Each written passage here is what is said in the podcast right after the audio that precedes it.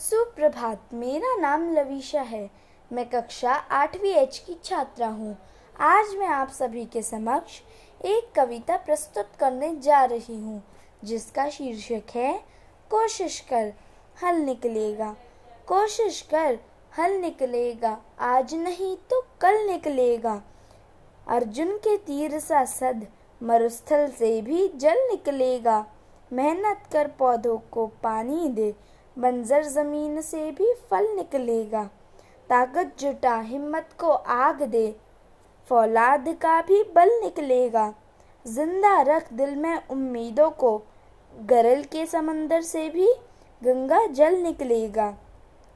कोशिश जारी रख कुछ कर गुजरने की, जो है आज थमा थमा सा चल निकलेगा। धन्यवाद।